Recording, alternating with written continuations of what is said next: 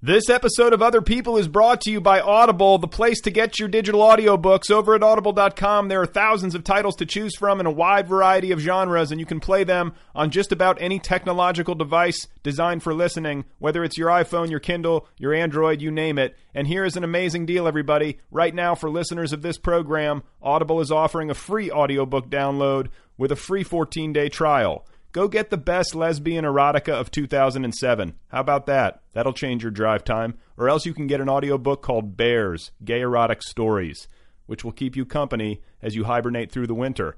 And if you're not into that, if you prefer something less risque, what about The Immortal Life of Henrietta Lacks by Rebecca Skloot? Or how about Armageddon in Retrospect by the late Kurt Vonnegut? That one's narrated by Rip Torn. Is that a real name? Rip Torn? Any one of these titles can be yours free of charge. To download your free audiobook, just go to audibletrial.com slash other people. Again, that's audibletrial.com slash other people. This is an unbelievable deal available right now. These are books. You can listen to them. Go and get them.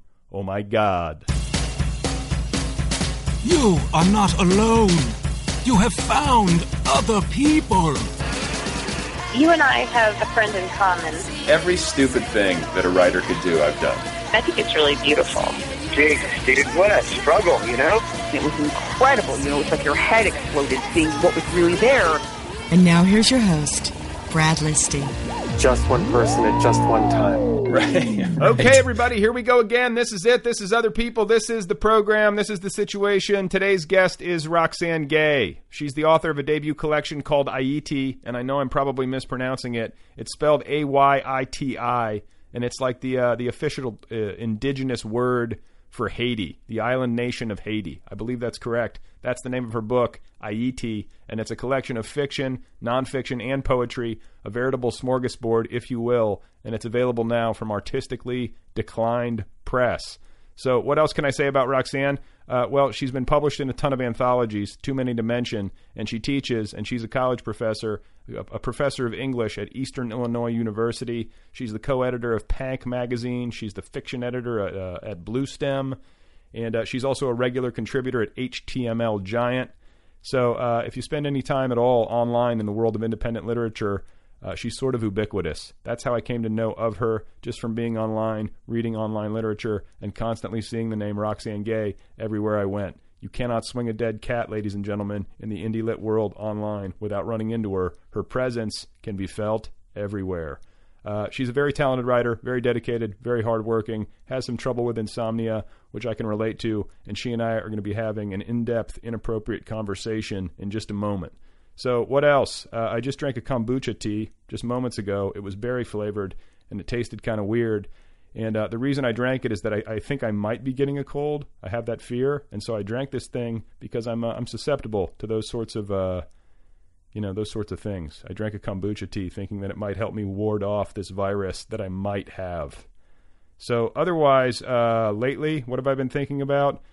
Uh, talent, luck, uh, a little bit of critical assessment. You know, my ability to to assess things critically, art in particular, and how that changes, and how little uh, I, am able to take uh, my own perspectives and uh, you know strong opinions seriously, because I feel like it's just too fluid and it changes, and uh, I don't know. I'm not wired that way. And then otherwise, I've also been thinking about music and how music is kind of the ultimate art form, quickest to the vein, the art form that all other art forms sort of only wish they could be I kind of believe that a lot of the time. So uh, I think what maybe started me on it was the fact that over the holidays, my wife and I watched uh, this documentary by Cameron Crowe. Uh, he directed it, and I think it's called Pearl Jam 20. And it's about the band Pearl Jam. And I was a fan of Pearl Jam in high school. And, you know, I had that album, the, the 10 album, the high five one, where they're all like high fiving each other or whatever.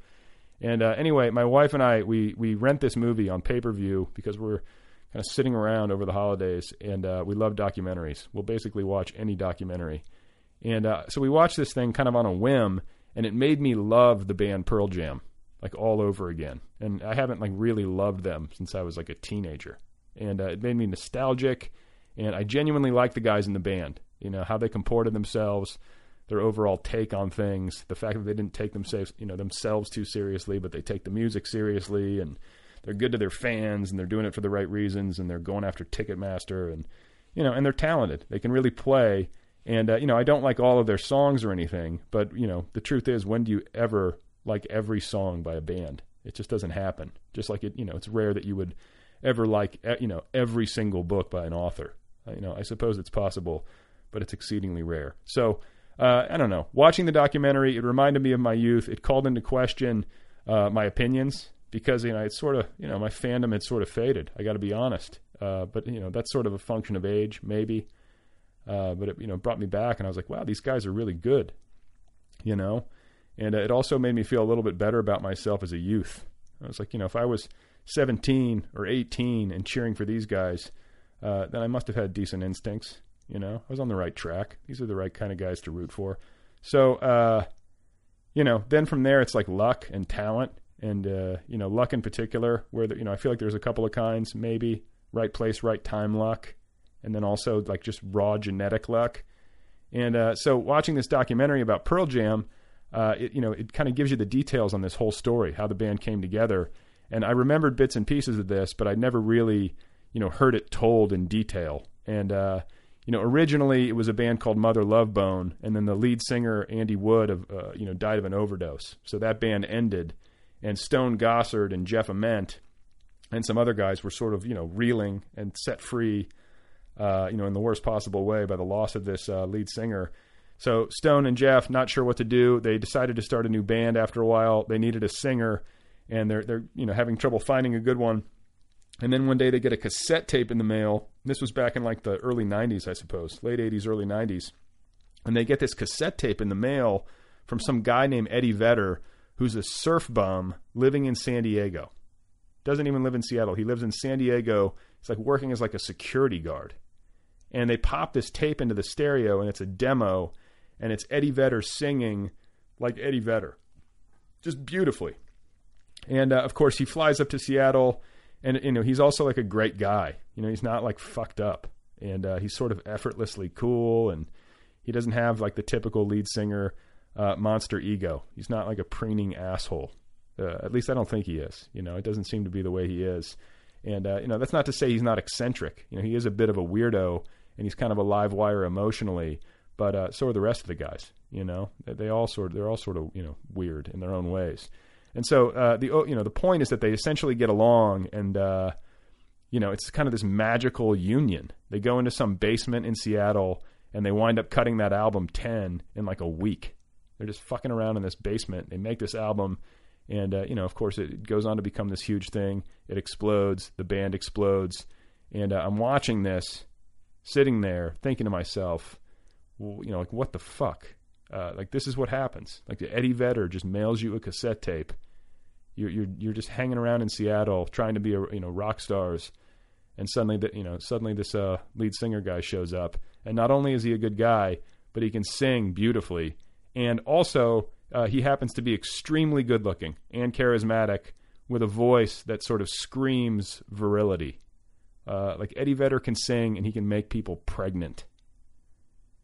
And uh, you know, I'm sitting there watching this with my wife, and uh, just watching Eddie Vedder, like a guy who looks like that and can sing like that, just naturally, just opens his mouth, and that's what comes out. Oh, and uh, also he's a surfer. He can surf Are you fucking kidding me? And he chain smokes too.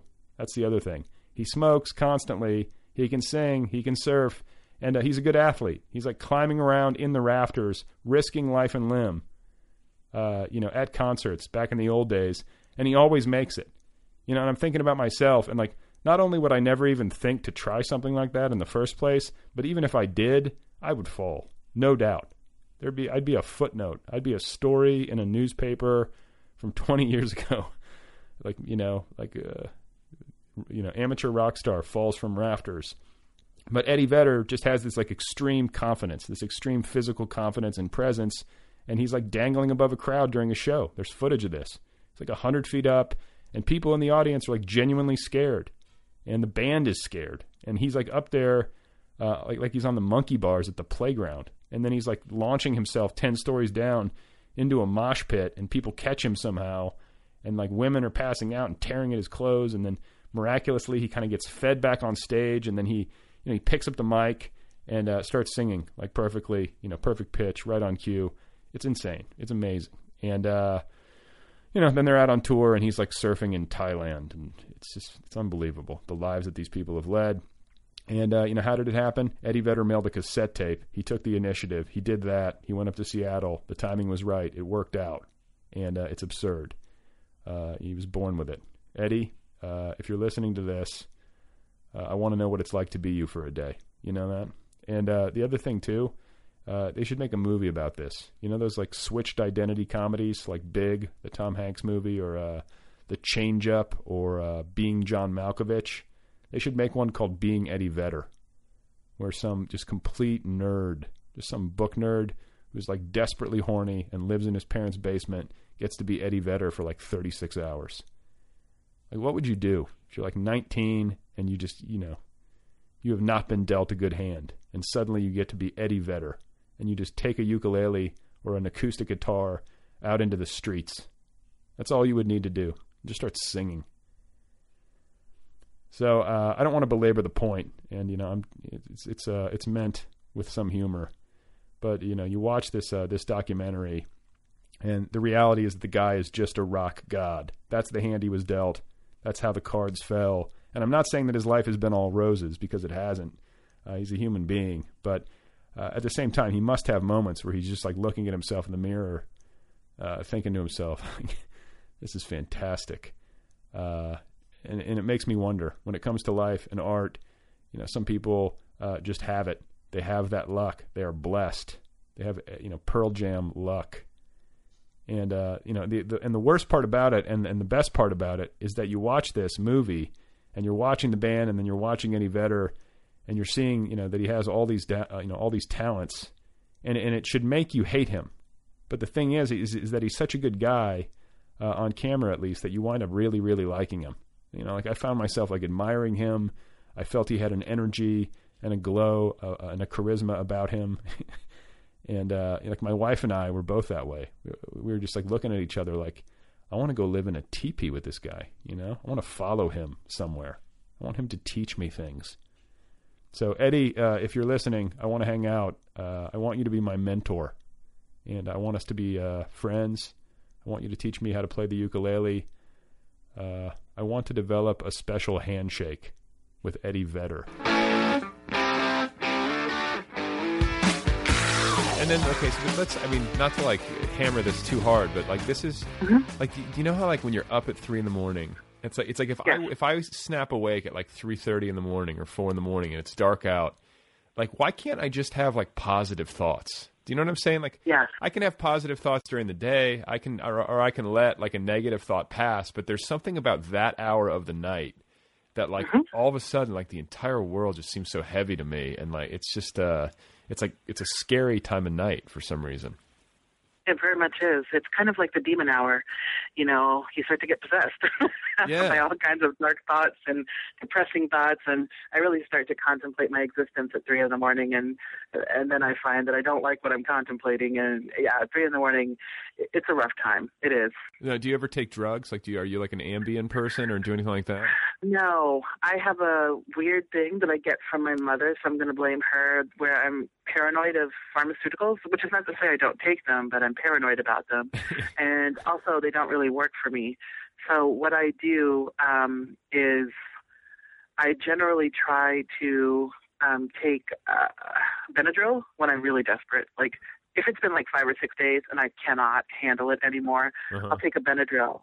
But the problem with Benadryl is that the next day you're really drowsy and just you drag. So you have to think about what's worse, not sleeping or feeling shit the next day. And so it's a real struggle. And then sometimes I'll take like melatonin or Alteril, which are also hippie um, choices, and they don't really work. They don't, okay, because I, I you take know- melatonin every night. Like I've, I just have it's like a, it's like a placebo for me. Like I just think like Mhm. oh, if I take this thing, it's gonna you know I don't even know what it does, but I, I feel like you know it's helping me so far. Like the last like couple of months, I haven't had a bad spell. Oh, good, very good. Yeah, um, a friend turned me on to Alteril a few months ago, and it's, it's worked, but it, I've started building up some sort of immunity to it. So um, that's very distressing. Well, then how then how does this how does this affect your writing? You know, like if you're you know, because that, that's another thing that's stressful. It's like, oh shit, my work. Like I'm gonna be I'm gonna be terrible at writing because I'm gonna be sleepless. Like, do you do you think that it has? Is there any way to like flip this around and say that it has a positive impact because you know it creates some sort of altered mental state, or you know, it seems like you have enough energy energy to get stuff done. I mean, Yeah, I do. Um, I have been graced with the gift of being able to write pretty much under any circumstance. Um, so it doesn't necessarily affect my writing, though sometimes I'll wake up and look at at what I wrote the night before and I'll love it. and I mean, th- that's delusion, of course. And I'll think, oh my God, like who did that? Like I feel like the, uh, not the muse because that's the worst and so just gross. It's just something like I don't even know where it comes from. Like I just feel like maybe I sleep right. um, so it doesn't necessarily affect my writing poorly, though I think how I judge the writing might be affected because I'm so tired that it looks great and it probably isn't. okay. So when's the last time you had like an eight hour night of sleep? Can you even remember? Is it has there? been? do you have like? Yes. This weekend, because I did a reading in Champaign and I drank and I drank and I drank and I hadn't been um I hadn't slept all week. And so by the time I got home, I was just done. And I was so excited because the next day I woke up at like two in the afternoon and I was like, oh yes, I, I kind of fist pumped myself. Okay, it was so, so, great. We've got the solution. Then you just have to get really drunk. Done. Absolutely. There have it. yeah, there's nothing like damaging your liver for some sleep. That's right. Small You- sacrifice. You, you got a hangover, but at least you had eight hours of sleep consecutively. Absolutely. Absolutely. And worth every second. So anyway, like you, you've now got a uh, you've got a book out. You've you've published a, a bunch of anthologies, and you've published Mm-hmm. all over the web, and now you've got your first collection out. And uh, you know, excuse me if I screw up the pronunciation, but it's Ayiti. Ayiti. Ayiti. Okay. So Mm-hmm. tell tell me like just uh briefly a little bit about it. Ayiti is a collection of writing I did. A lot of it's um, some of my older writing, and it's all about the Haitian diaspora experience in some form or fashion. Okay. So I- wait, just just translate the Haitian diaspora experience. Yes. Well, what it means to be Haitian um, anywhere in the in the world, but mostly here in the United States, and also in Haiti itself. And so I was just trying to find ways to talk about it, to write about it, because my parents are Haitian, and I'm a first generation American. Okay. And I was always raised with this identity of being Haitian. We were always reminded that we were Haitian, no matter where we lived in the world, we were Haitian. And so that was a really key part of my upbringing. And as where an were you, adult, where were you raised? Where were you raised? I grew up all over the country. I've spent a lot of time in Nebraska. I was born in Nebraska, and um, 'Cause is there a large is there a large is there a large Haitian uh, immigrant population there, or is that were you sort of a, Yeah. an, an outlier? I, was definitely an outlier. We were the only black family in our neighborhood. Um, there was a small Haitian community, and we spent the weekends every Saturday, not every Saturday, but many Saturdays would be spent at the um, sort of patriarch of the community's house. But I mean, we're talking like six families maybe Wow. in the whole city. So it was very tiny. It was very, very tiny. So I mean, so where in Nebraska? Omaha. So you're in Omaha, okay? Because I'm, you know, Yeah. I, I grew up in Indiana. I can kind of relate. I mean, it was just uh, not much to it. Nope. But I, I've um, gained some nostalgia for Nebraska now that I've lived. I've lived all over the country. I've lived on the East Coast. I've lived in Arizona. I've lived north. I've lived in Vermont, uh, New Hampshire. What What are you moving around for? You like, are you, you know, like just jobs and just got. I get around. You get around. No, uh, yes, I do. Um, my dad was an engineer, and we went wherever the project was. And then I went to boarding school for high school, and then I went to um, college, and to another college, then another college, and then another college. And so, So okay, and then so of course I wh- took time where, off. where'd you go to boarding school? Uh, a school called Exeter. Oh, you went to Exeter. I did. Okay, okay. Let's let's start here. That's fascinating. Like where, like what was that like? Because that's like one of the, the elite high schools in the country, right? Yes, it is. Um, Exeter was uh, academically. Exeter was fantastic. I definitely learned a lot. It was way harder than college. Um, it was very interesting. Exeter is a very complicated school. I, I, it has taken a long time for me to be able to even talk about Exeter without saying I hate that place. but um, when I was there, I was one of uh, 48 black students, and all the white students assumed that if you were black, you were a scholarship student. And the black students knew you weren't a scholarship, knew I wasn't a scholarship student, and so they couldn't make sense of me. And I was ignorant of the world, and I was just oh, it was tragic.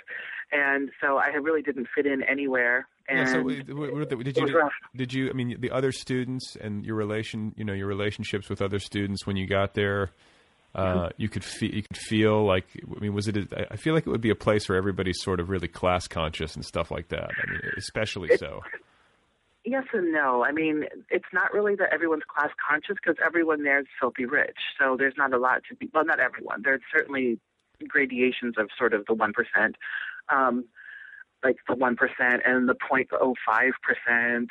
Um, but uh, the people that were class conscious were the people who were the students that were there on scholarship, and um, there were students like me who weren't on scholarship, but my parents were definitely, I mean, they would say upper middle class, but they weren't like, you know, I went to school with Heinz and all these other kids with fancy last names.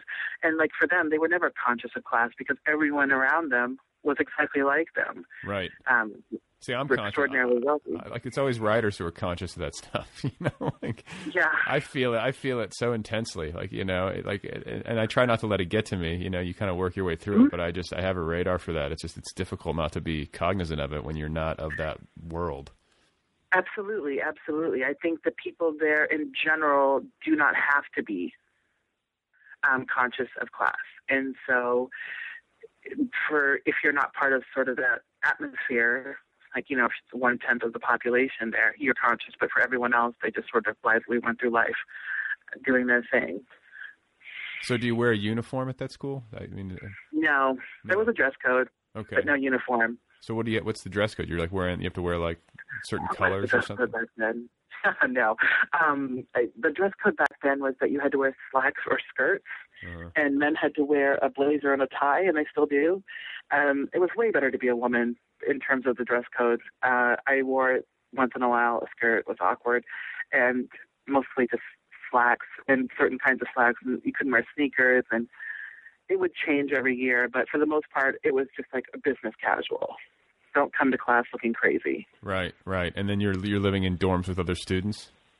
Yes, the first two years I lived in um, dorms, and then my parents, my dad took a job in Boston, and so they moved closer, and I lived at home for the last two years. Oh, okay, okay. So, like, what was the dorm situation like? Did they like if there's like a if you know are there is there like a Heinz living in a dorm room with a scholarship student, or did, was it like separate, or what, how did that work? Um, you're given roommates your freshman year, and um, you can try and get a single after that. I had a single my. Did I have a single my sophomore year? I can't even remember who my roommate was anymore. I had a roommate my freshman year, and I may or may not have had my roommate my second year. I'm 37. I can't remember. Yeah, I can't remember anything either. I'm like I'm I'm, thir- I'm 36 going on 37, and I'm I've already like got dementia. I think you know it's it's crazy. yeah, and like it's just way too old, like way too long ago. Um, but I lived in Dunbar. Okay, okay. So and so you're there, and uh, just to rewind a bit because I want to make sure I ask this before I forget. But like your parents Mm-hmm. came to the, this country from Haiti, like they were born in Haiti Yes. and came over. Uh, what Yes. what precipitated that? Like, how did they come over? um,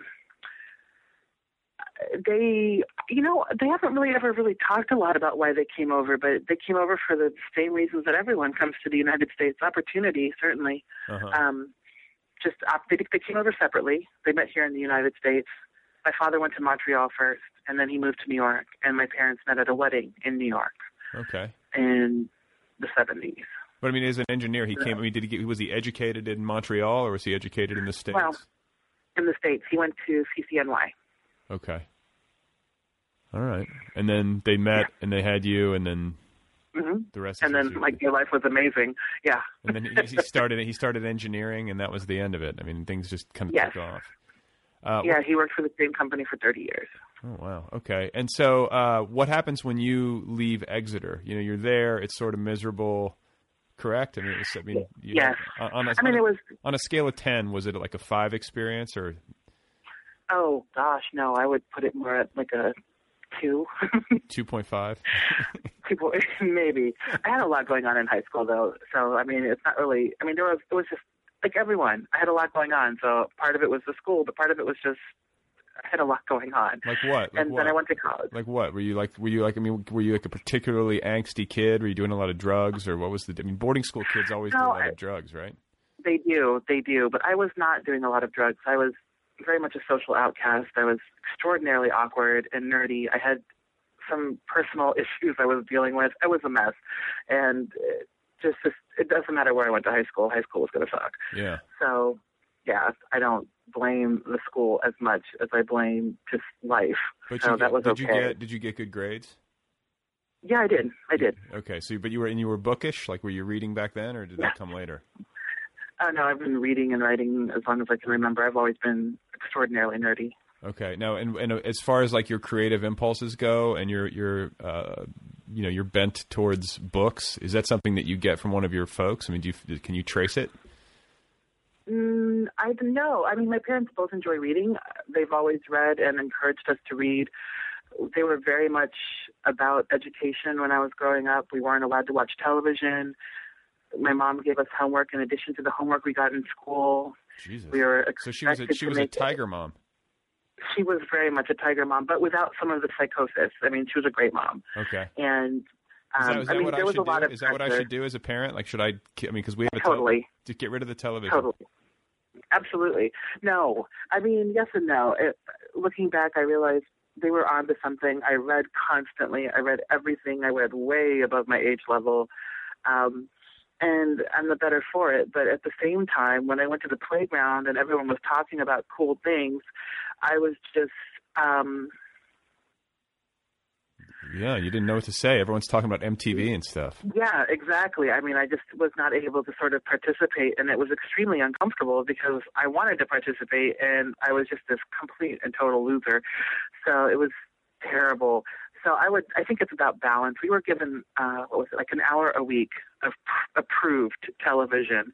So, So, and what about Um, what about sugar cereals and stuff like that? Was it all just like granola? Or, oh no, no. no sugar cereals. We are allowed cornflakes, Cheerios, or Raisin Bran.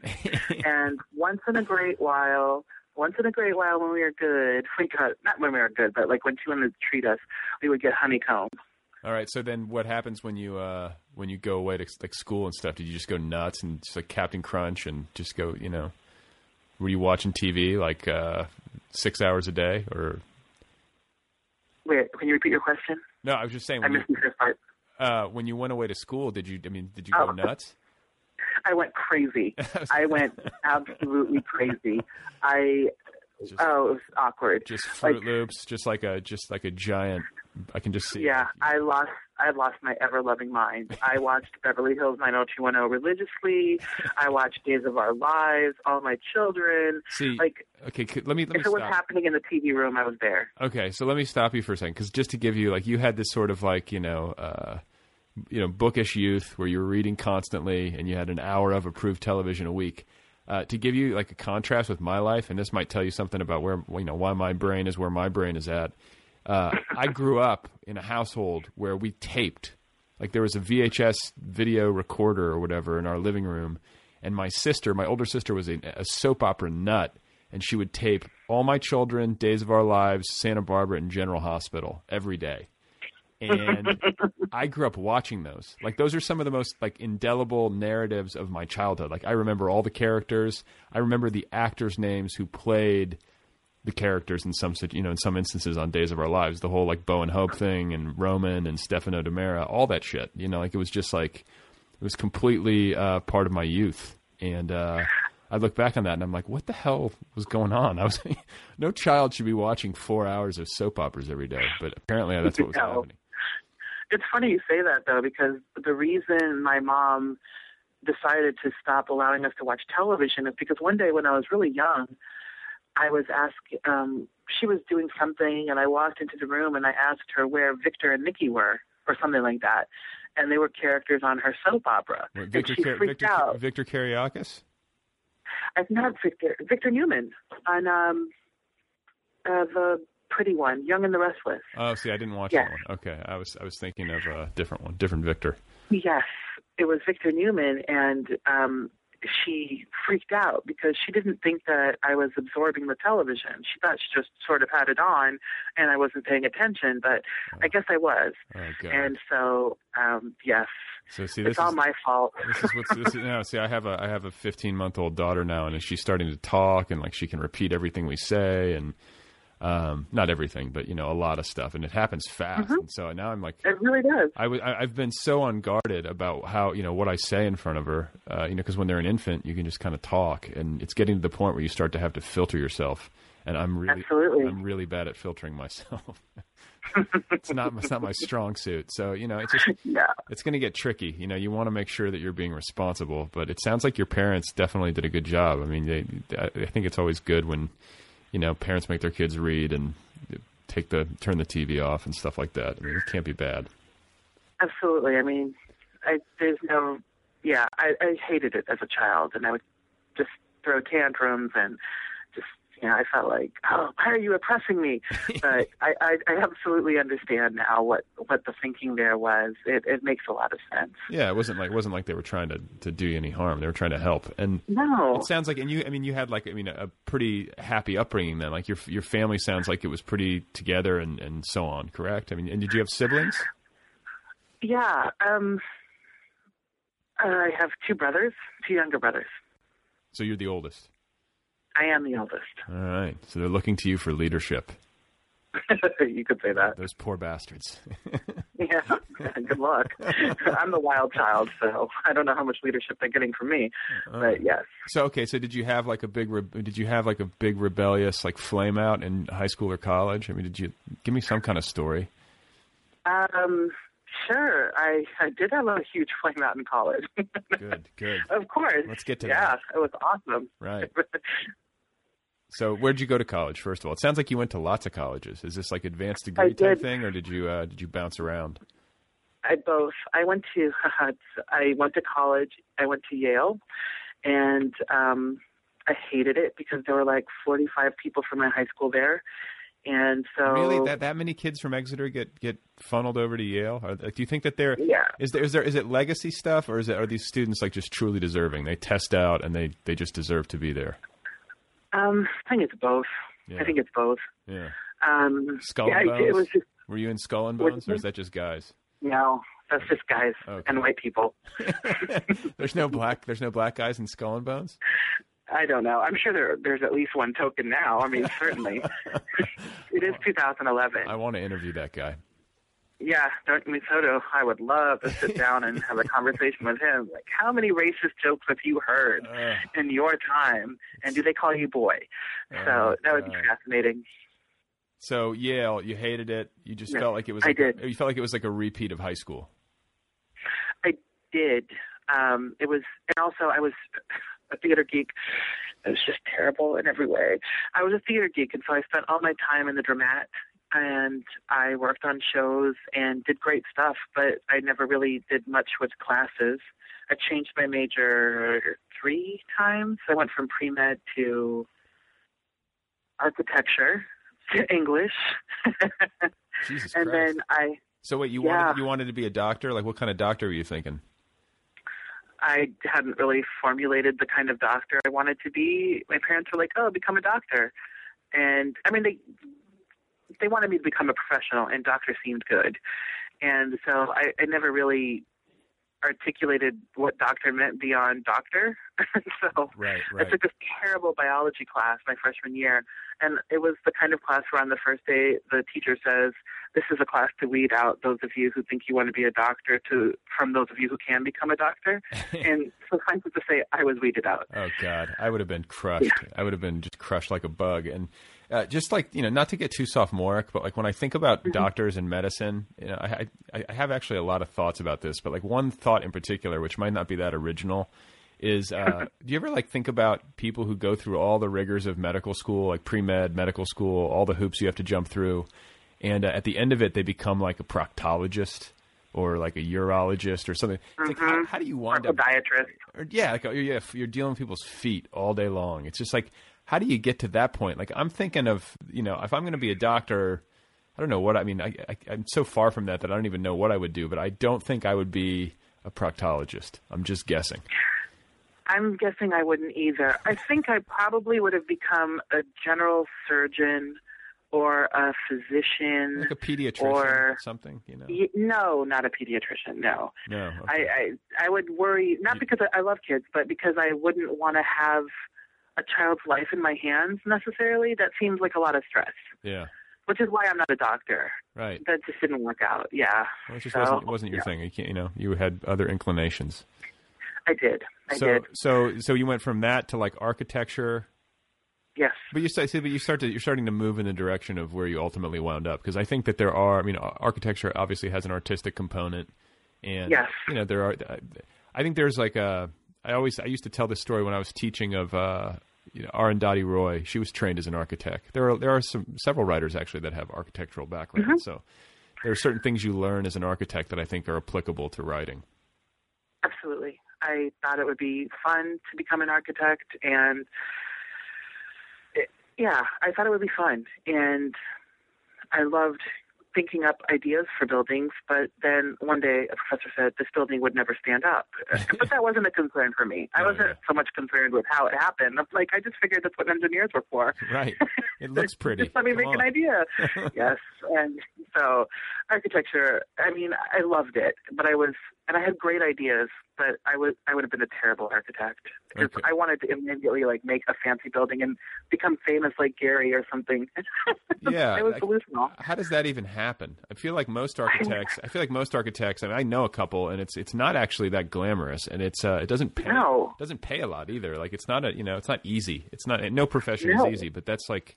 I always pictured it to be a little bit more glamorous or whatever because you know the architects that you hear about are the ones who are like designing like museums and stuff or Absolutely, most architects like spend their lives designing staircases and windows and hallways and hope for the chance to work on a great building like you know the Gehry Building in Los Angeles, and then there are the rest of us who Yeah, just yeah. you know um, it wasn't for me. It was too much.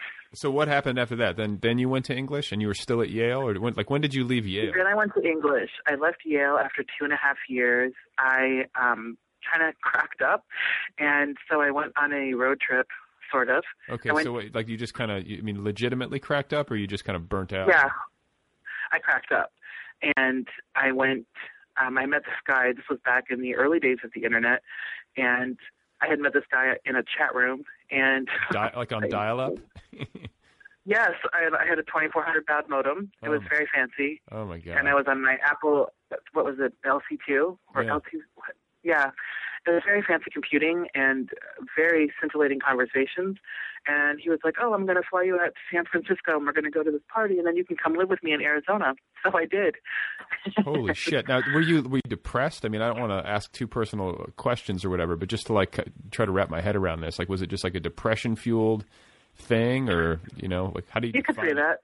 Yeah, you were just. It was mostly, yeah, I was just, I was dealing with a lot and I just had no sort of coping mechanism for it. And so what was it? Just my- like the stress, the stresses of school and stuff. mostly, yeah, uh, No, it wasn't really school. It was just stuff from my, it was just stuff. And I just didn't know what to do. And I told my parents I needed a break.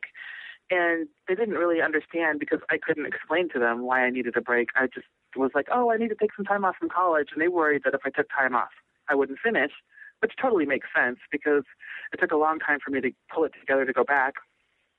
And then, um, Yeah, I I- parent, parents are always worried. You're like, if you take a break, you're not going to go back. You know, and I exactly. I would have totally. I needed a gap year so bad. Just me personally, I was the perfect candidate for a gap year, and uh, I didn't take one. You know, I, yeah, I it- really needed it. hindsight's twenty twenty. But um, anyway, so th- this happened, and you were dealing with stuff, and it was just like Mm-hmm. Emotional stuff.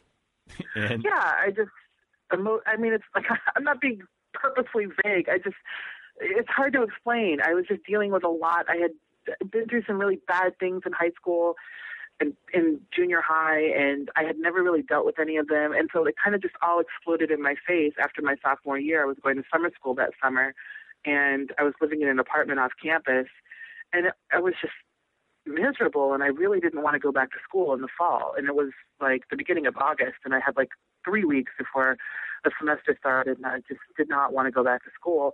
And I called my parents and asked them if I could take the year off because I was still at that point where I was like asking for permission and things. Yeah. Right. And they said no. And it wasn't a mean no. It was just a, what are you talking about? Finish your degree. And I couldn't. So I just disappeared. So were you, were you like, And- were you, do you think you were like burnt out on academia? I mean, that's kind of how I felt anyway. Like I remember being like, like was it a cumulative thing or all the the bullshit that you dealt with, you know, as a kid or whatever, just kind of built up, and then you were doing all this schoolwork, and it sounds like you were working pretty hard, and then finally you just were like, I'm tired. Was that it? I was tired. That was part of it. Yeah, definitely. I just needed a break. I needed to not, I just needed a break. I needed to be somewhere else. I wasn't necessarily thrilled with the university. I mean, the education was fine. I just, my heart wasn't in it. My head wasn't in it. And I wanted to take a break. And when they wouldn't give me a break, I guess I sort of adult ran away. There you Which go. sounds so cheesy 20 years later, but So who was at the this guy? time it How- made sense. How old was this guy? Was he like an older guy? Yeah, he was 44. Oh boy! And so you fly, Yeah. you fly across the country to San Francisco. Hmm Have you and you have you seen him? You've seen his picture online. Is that correct? Or No, I had I didn't see his picture. I knew nothing about him. and I mean not nothing. I mean I knew his name, I knew what he did for a living, I knew where he lived.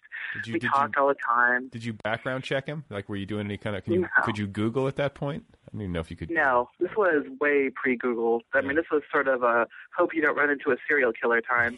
I, like when I look back on it, I just think, gosh, there is an angel above you, and that angel likes you a lot. Okay, so and so, so- it so- was an adventure. Okay, so take us to the airport in San Francisco. You get off that plane, and he's waiting for you at the gate. Like you could wait for people at the gate back then, correct? Yeah, you could. So you could. so you come off the you come off the plane, and you're thinking Yeah. and you're thinking to yourself, what Oh my God. was he good looking? I mean, what what was it? Did he did he live up to your? he was uh, how how do I say this? He was average looking. He was not ugly. Okay, He was, but he wasn't Brad Pitt. was he creepy? Uh, no, No, no, no, co- no comment. Okay, I don't know. You know, it's just it's it's it's, it's a pretty big leap to like fly across the country and go. Yeah, I know. Okay, so how long did this last? I mean, was this like something that you figured out fairly quickly, or did you actually move in with him in Arizona and uh, attempt? Oh no, I moved in with him. Oh, you yeah. did. Okay, for how Oh, long? yeah. For how long? Was this like a year or what? No, I lived with him for about I don't know, half a year, Okay, give or take. all right. Well, that's like that's a gap he was year. nice. That's a gap He was a very yeah, it was very much a gap year, and I have to say, he was extraordinarily nice, and It was your study abroad. he. Yes. oh yeah. Your semester. Your He semester at was sea. great. That was your semester at sea. It was very much my semester. See, man aboard. yeah, right. yes.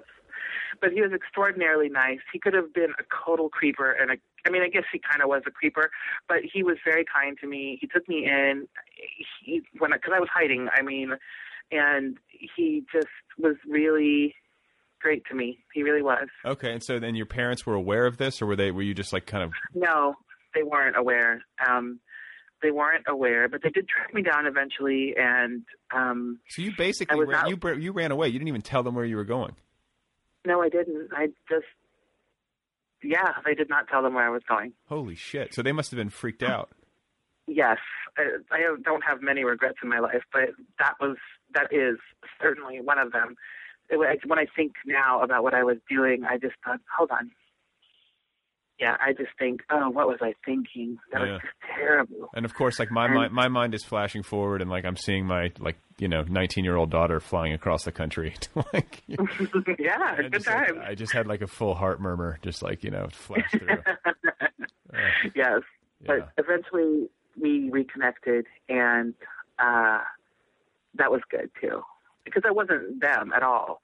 They're great. So Well, right, and you know, like I think every because I look back on my youth, and uh, I did some pretty crazy stuff when I was 19. I just think it's part of growing up. I mean, you, you, you know, it is. you transition like, and this is the thing with me. Like everyone always says, junior high is like the worst part of life, and it's like the hardest Uh-uh. years. I think like I think I peaked in eighth grade. I don't think I've ever been higher. that was the that was the high water mark of my life. Oh, I did not peak in eighth. Oh God, I did not peak in eighth because grade. you, you want to know what it was? I think I was just like I, I had like kind of a, a goofy sophomoric sense of humor, and I was still kind of a boy, but I, I wasn't quite. Mm-hmm. I don't know what it was. I just had a lot of fun. I remember having a lot of fun that year, and uh, and everything's been kind of downhill ever since. no, that's a shame. My God, that's a I'm- long downhill. I'm kidding. I, you know, I kid, but like I just I, the point is that I don't think that junior high was all that bad. I think that when I look at like when I was 18, 19 years old, 20 years old and like those years, those years to me seem more intense by far. Mm-hmm. You know, I, I that's just, or maybe that's just the way I remember it, you know, but it, it's definitely seemed like you know, just that freshman and sophomore year of college where that was one of the more, you know, I had a ball. I had a lot of fun, but it was also uh, one of the more intense times of my life. And like my friends and I joke about it, and we were like, I guess that was our Vietnam. And I, you know, I might have even mentioned that on this show before, but like that's kind of our joke is that, you know, you get to that age, and you know, you think about you know young men and young women, I guess, going off to war.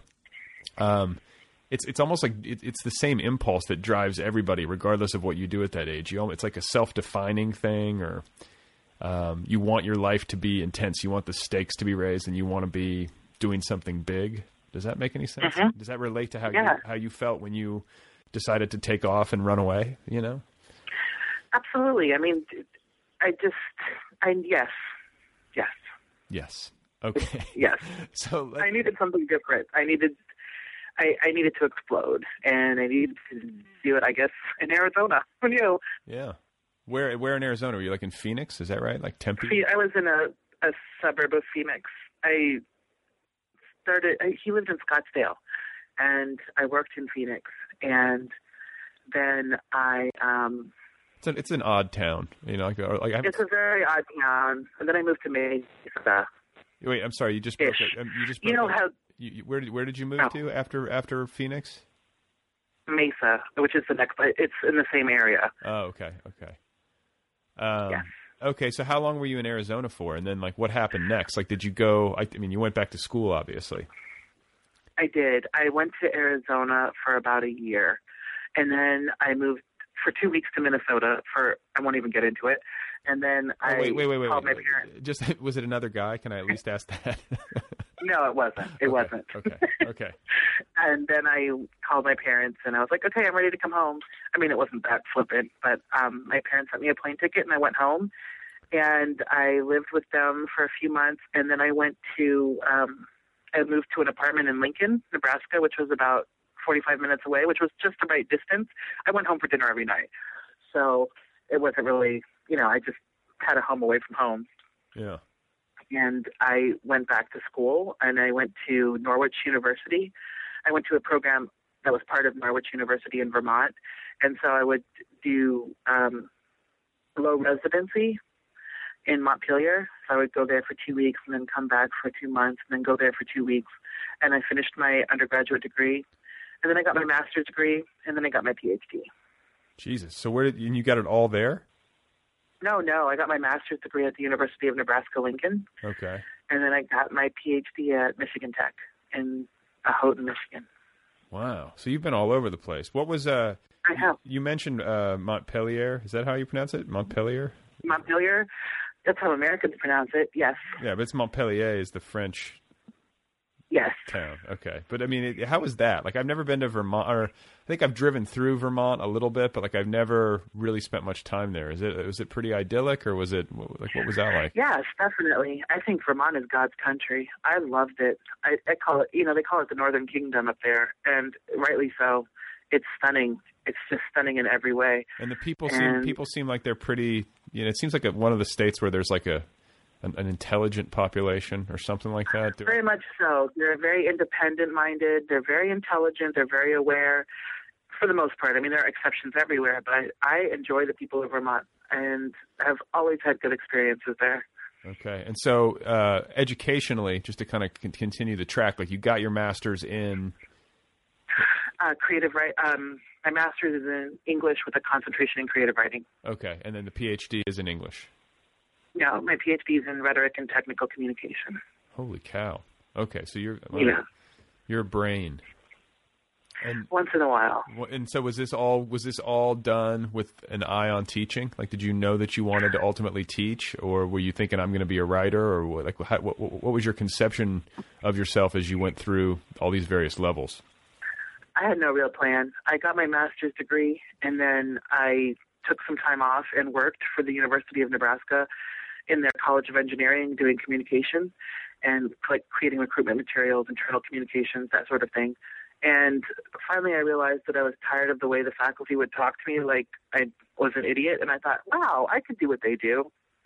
Whatever. And so I decided to get my PhD. And so there was a pause of like I think three or four years between degrees and I still didn't know what my plan was. I just knew Well, so- that okay, and so this, but I want to stop you here. I think this is so normal, and it doesn't get talked about all that much. But like you think, like whenever somebody says, or I think the general kind of conception of, of advanced degrees is that you're getting advanced degrees because you finally have you know zeroed in on exactly what you want to do, and you know it with Uh-huh. specificity, and so that's why you're going back to school to get your master's or to get your PhD. But it also, you know, in my experience with people I know, or the way that I felt when I got my master's, I mean, I guess I did know I wanted to be a writer, but I felt like there's less total understanding uh, or even commitment to, to one particular track when people are in their master's degree. I felt like I was kind of hiding out in a way. Um, just trying, Oh, to, absolutely. just trying to work creatively, but also trying to just kind of sort myself out. You know, I was just trying to, Yes. I was trying to figure out who the hell I was. Yeah. That's absolutely what I was doing. For me, school has always been a haven from growing up Right. or, you know, figuring out what I want to do next. I knew that I was tired of working 60 or 70 hours a week in an office. The job was good, but the pay wasn't great. I hated how these engineers talked to me just because they had doctor in front of their name. And I just thought, you're not better than me. Yeah, You're okay. not smarter than me. Yeah. And that frustrated me. that frustrates the hell out of me is that uh, if you have the word doctor in front of your name, it confers a sort of like total legitimacy on you in our culture, and like Yes. not entirely without reason. I mean, I get it. You're educated and you've you've achieved and you've done something with your life, and you know, or you can you know medicine and you can heal people. But it, I feel like I don't know. I have a little bit of a chip on my shoulder about that. I feel like that's sort of bullshit. You know, like there are different. Like some doctors are really really good, but just there are a lot of ones who who aren't that good, and yet they get the same level of respect, you know, basic respect because they're a doctor. You know. Absolutely. It's frustrating. And, I, you know, the reality is that I've worked a very long time on my degree. And I, you know, I know a few things about what I do. And I did work hard during my graduate program. I slacked off a little bit, but, you know, I like to pretend I slacked off, but I worked my ass off. Yeah. And so I don't mind, I don't make anyone call me doctor. I don't refer to myself as doctor unless um, someone's being a dick. And I, I know my students, I don't even have them call me Dr. Gay. Um, I'll call but you, I'll call you doctor if you want. I mean, it's, it's, it's, up, to, it's no, up to you. that's okay. no, not at all. I never ever use it because that would be gross. But Yeah. I, um, you know, I, I think on the one hand, yes, you sort of deserve respect, but do you deserve respect just because you went to school forever? No. Right. I think respect has to be earned in other ways. And people are so pretentious with it. Whenever I see someone sort of acting crazy about having a PhD, I'm just like, please get a grip. You know, we make like no money and we're never going to make any money. So all you have is the title. Right. And that's not very much. It's ridiculous. Our culture is an odd culture. So, uh, you know, in terms of creative writing, you know, and how you started to focus on that and like, you know, the literary part of it. I mean, because you're teaching technical writing and you got your PhD in that, correct? Am I, Yes. Am I remembering? I mean, like, I'm just, try, I'm just curious, like, how you. I mean, were you always interested in working creatively, or is this something that sort of evolved Yeah. out of your studies? No, not at all. I've been writing since I was four, writing stories. I would love to write full time, so I would love to just find a sugar daddy and get married and not have to work. Yeah. I mean, writing is work, but yeah, I have a job because I have bills. Um, I love teaching, but yes, if someone came along and was like, "You never have to work again," I would be totally fine with that. So I, I just love writing, and I got my PhD in technical communication because I knew that it paid better. right. Well, see, there's a there's a there's Yeah. a very shrewd, practical consideration that not like most creative people or most creative writers would probably not. That's a calculation that I probably would not have made. Yeah, I you know I think that um, first of all I have too many student loans to sit around having fantasies about the writing life and what the writing life should look like. I need a real job, and I also knew what the market the market is saturated with people with PhDs in literature, so. I, I just think you'd have to be insane to get a PhD in literature at this point, or you really love it. And so I decided to get my PhD in something that would be very marketable and to be able to do both. And so I kind of slid into teaching creative writing here.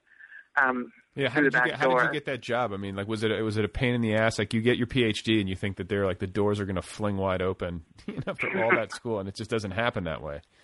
Not really. No, I applied to 45 jobs, 45 to or 50. I can't. What between there it was a lot.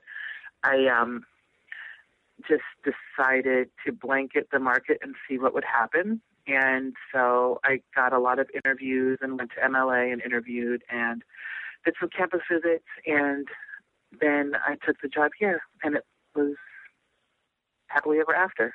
and what city? What city are you in? Forgive me for not knowing. oh, don't worry, no one does. I'm in Charleston, Illinois. Okay, and that's what part of the state? Are you, I guess the eastern part. I mean, but it, like, uh, Central Eastern Illinois. okay, so you're kind of near Indiana. That's my uh, that's my home turf. Oh yeah, I'm super close to Indiana. I go to Indianapolis all the time, and I'm about 35 miles from Terre Haute. Terre Haute, man, God, I have memories of Terre Haute. I went to uh, Yeah. when I was in high school. I had to go to. You know what Boys State is? Do you know what that is? Do they do that in other states? Mhm.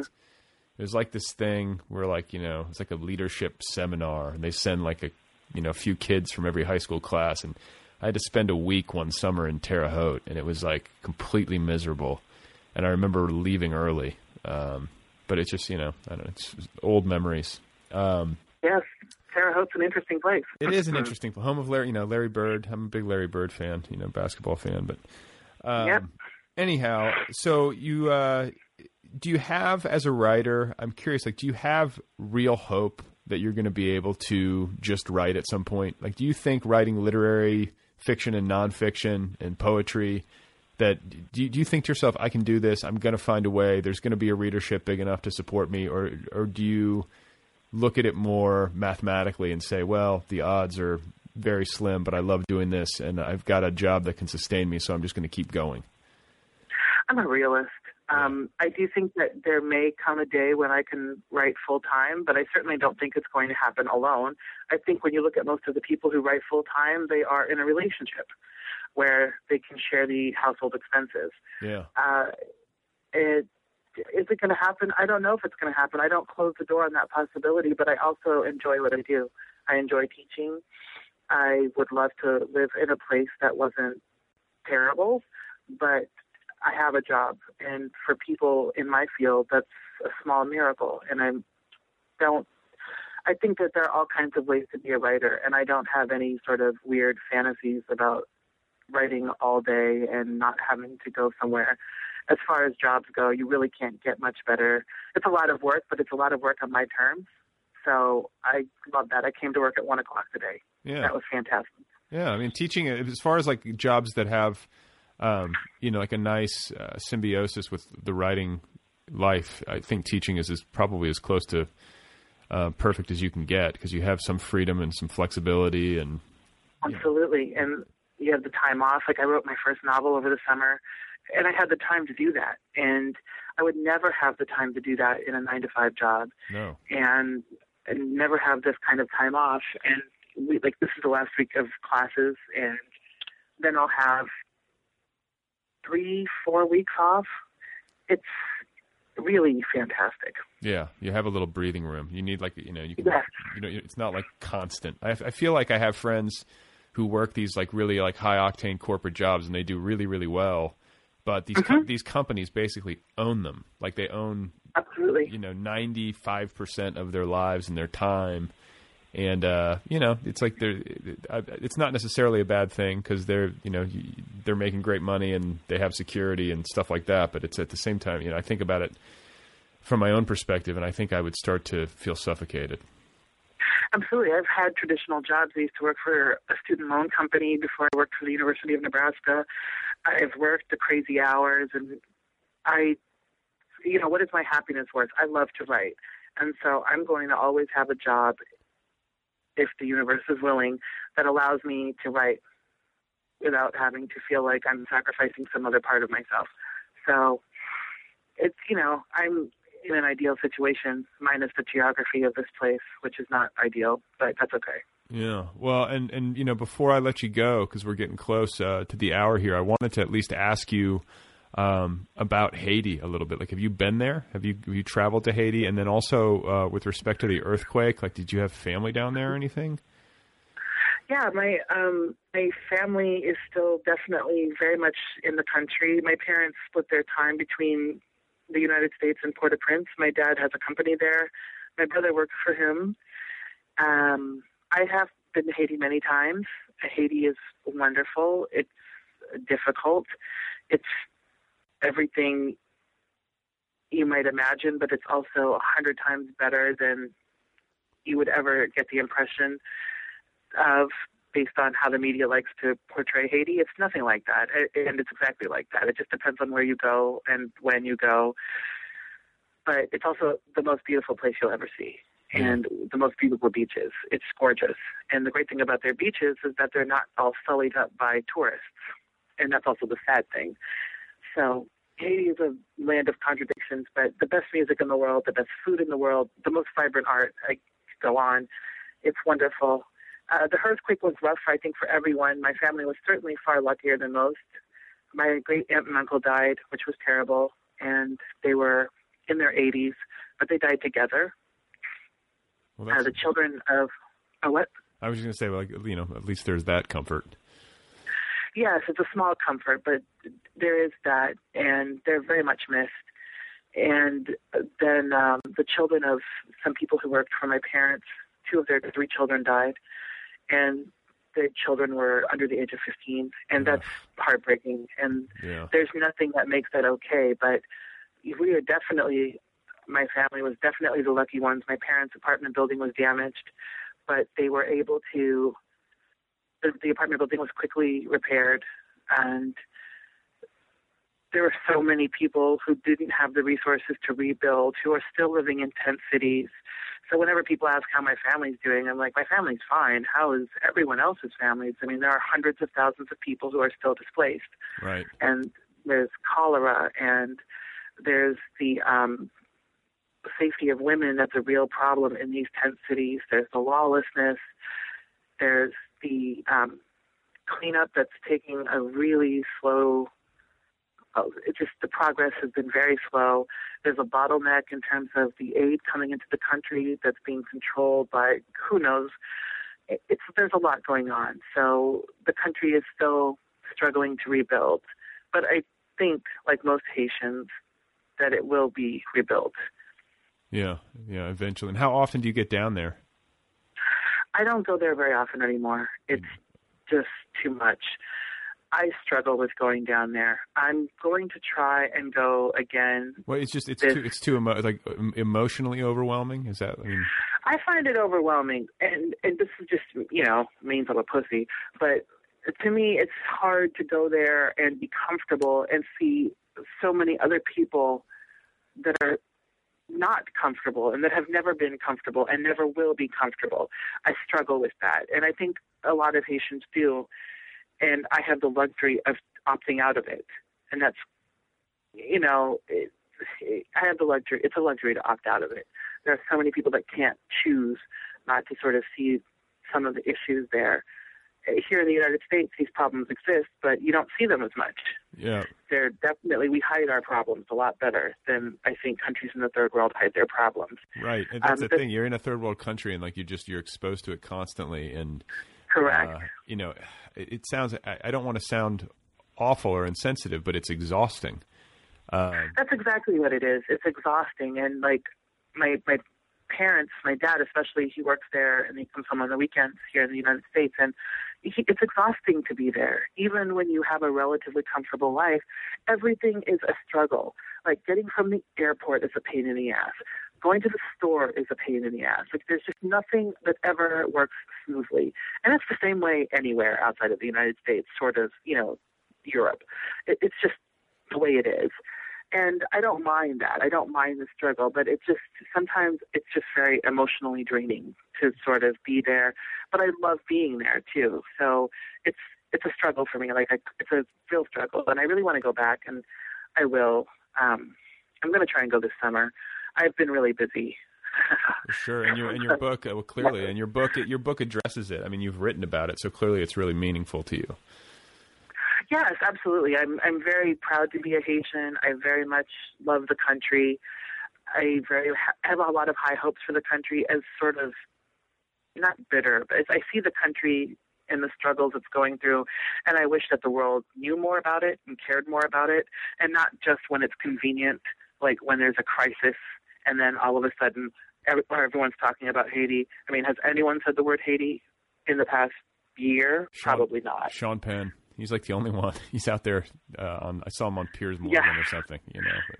Sean Penn is crazy. He is ride or die with his intensity. He is. Just, yeah. You know, I'll give it to him. He decided to go down there and try and do some good, and he's doing some good. And you know, hats off. Well, that's the thing. I, I mean, that's what, of, that's what I always say is that like you know, I mean, it's just it's easy to criticize, but and it's easy to mock or whatever. But it's like, for God's sake, Correct. he's living, he's living in a tent, and he's he's down there, and it's like at least he's trying to do something instead of just like Correct. pontificating about it or something, you know absolutely. There are some flaws with with what Sean Penn is doing, but I'm not going to get on the sort of band of haters of what he's doing because he's put his money where his mouth is. Right. And unlike a lot of these people that start these charitable efforts down in Haiti, he actually spends a fair amount of time in the country. Yeah. There was a period where I think he was there for four or five months straight. And he's not just there living in a house on the hill. He's in the tent city with the people trying to create some kind of change. And because he's doing it privately, he's not getting hemmed up with a lot of the bottleneck that's happening.